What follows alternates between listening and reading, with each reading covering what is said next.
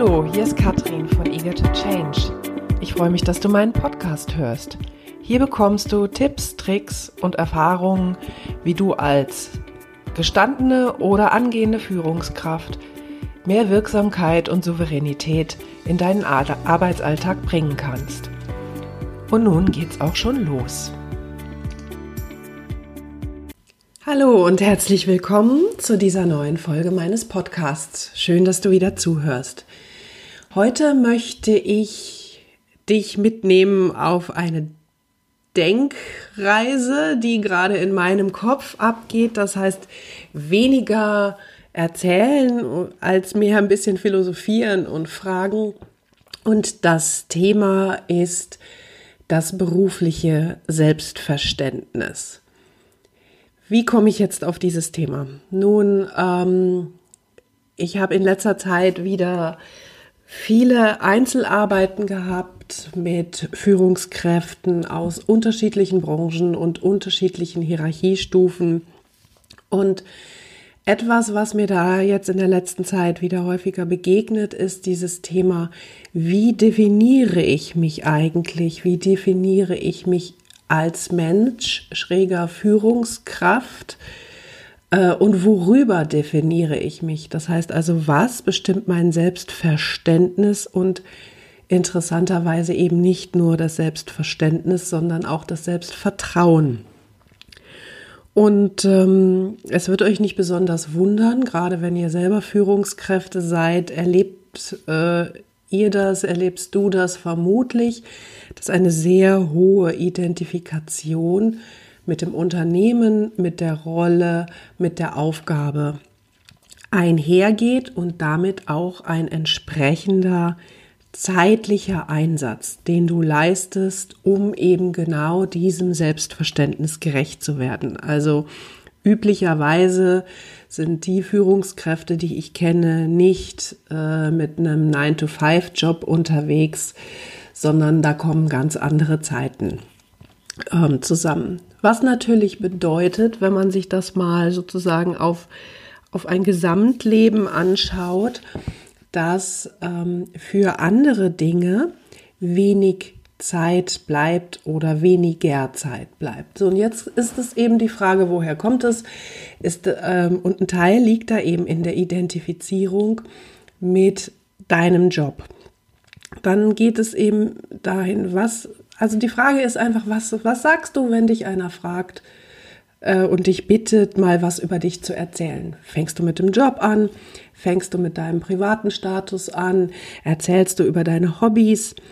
Ähm, überleg mal, wie das bei dir ist, weil das ist natürlich auch immer ein Indikator darüber, wie ich selber mich auch nach außen und damit eben auch nach innen darstelle. Und ähm, das, worauf ich so ein bisschen hinaus will, ist das Thema, mit dem du dich sehr identifizierst. Also nehmen wir an, du identifizierst dich sehr mit deiner Führungsrolle, bist da sehr engagiert und gib, häng, gibst wirklich auch sehr viel rein, weil das ist ja üblicherweise das, wenn wir uns äh, über etwas definieren, dann geben wir da auch sehr viel rein.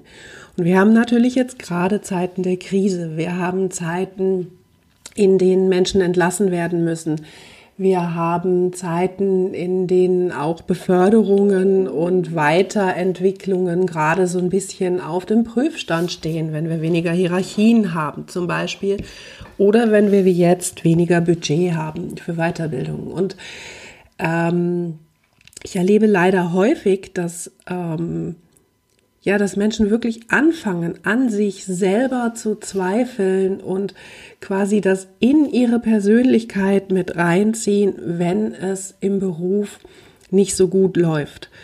Und ähm, das wirklich so sehr mit sich tragen, dieses berufliche Selbstverständnis. Also ich bin Führungskraft bei XY und das bedeutet, ich bin verantwortlich für diese und diese Dinge und diese, diese Verantwortung so sehr mit sich tragen, dass sie das wirklich alles auch mit nach Hause nehmen, aber eben auch dieses Selbstverständnis und diese Definition darüber, ich bin diese Person, die in diesem Job, in dieser Firma arbeitet.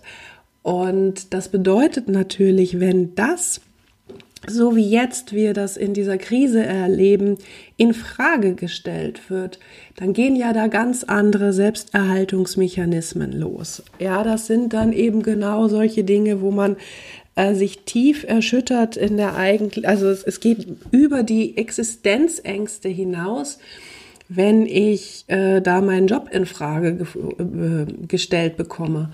Und deswegen ist für mich immer so die Thematik, die Schwierigkeit für Menschen in solchen Verantwortungspositionen, da die Waage zu halten, sich einen Ausgleich zu schaffen, sich zu überlegen, mit welchem Engagement, mit welcher Identifikation gehe ich denn rein? Und ich möchte euch einfach nur noch mal ein paar Stichworte geben. Also ihr könntet, worauf ihr mal achten könnt, was euch eigentlich da an der Stelle ausmacht. Ihr könnt mal überlegen, ist es der Status?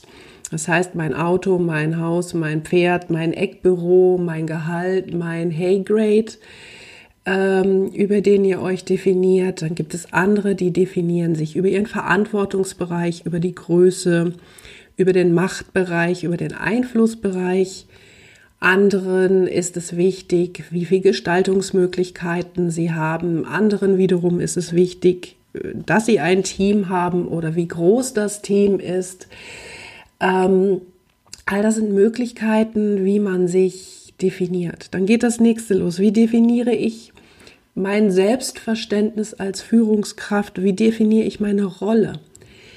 Ähm, habe ich auch gerade eine Kundin, mit der ich sehr intensiv ihren Führungsstil äh, bearbeite, weil sie von sich ein Selbstverständnis zum Thema Führung hat, was bisher ganz gut funktioniert hat in ihrer neuen Funktion, aber nicht mehr passt. Und wo wir einfach nochmal drüber gucken müssen und das hinterfragen müssen, dieses Selbstverständnis, um einfach mal zu gucken, wo soll das überhaupt hingehen? Ja, was willst du überhaupt ähm, erreichen und was musst du da vielleicht auch in deinem Selbstverständnis einfach mal anders definieren, damit dir das gut gelingen kann?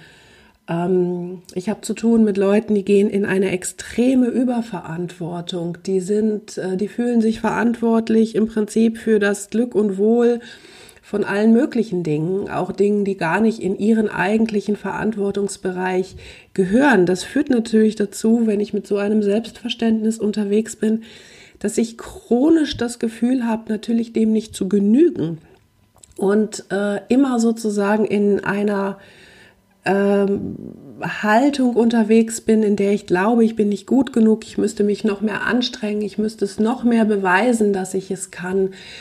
Und ähm, das sind so Dinge, ähm, oder, oder also das zum Beispiel, oder eben dieses Thema Work-Life-Gestaltung. Ich sage ja gar nicht Balance, ja, weil ähm, das ist ja für jeden auch was anderes und das heißt ja nicht, du eine Arbeit äh, magst und dich da einbindest, dann will ich dir nicht sagen, du sollst weniger arbeiten. Aber trotzdem ist ja immer noch die Frage, wie, äh, wie gesund ist das noch, was du da tust und wie sehr gibst du dich in etwas hinein, ohne dir einen Ausgleich zu schaffen. Und wenn dann das eine irgendwie wackelt oder kippt, dann stehst du einfach plötzlich komisch da. Ne? Und ich habe eben auch Leute, die das merken, dass das aus dem Gleichgewicht gekommen ist und dann muss man einfach mal schauen über das Thema, wie definierst du dich? Wie definierst du dich in deiner ganzen Persönlichkeit, in deinem ganzen Leben? Und es wird immer schwierig und es ist egal, äh, ob das jetzt eure Rolle als Führungskraft ist, ob das eure Rolle als äh, Familienvater, Mutter ist oder ob das eure Rolle als äh, Vereinsvorsitzender ist. Es ist immer sehr sag ich mal, wackelig, wenn die Definition auf sehr einseitigen Füßen steht. Und deswegen einfach mein Impuls heute mal für euch darüber nachzudenken, was macht eigentlich euer berufliches Selbstverständnis aus und was bedeutet das auch für euer, ich würde jetzt mal sagen, allgemeines Wohlbefinden ähm, und auch für das, wie ihr agiert und reagiert. Auch da habe ich äh, jetzt letztens ein ganz spannendes Erlebnis gehabt mit einer Dame, die ähm, sehr dann zu hadern hatte, dass sie nicht befördert wurde, ähm, weil das wirklich ihr gesamtes Selbstverständnis angekratzt hat.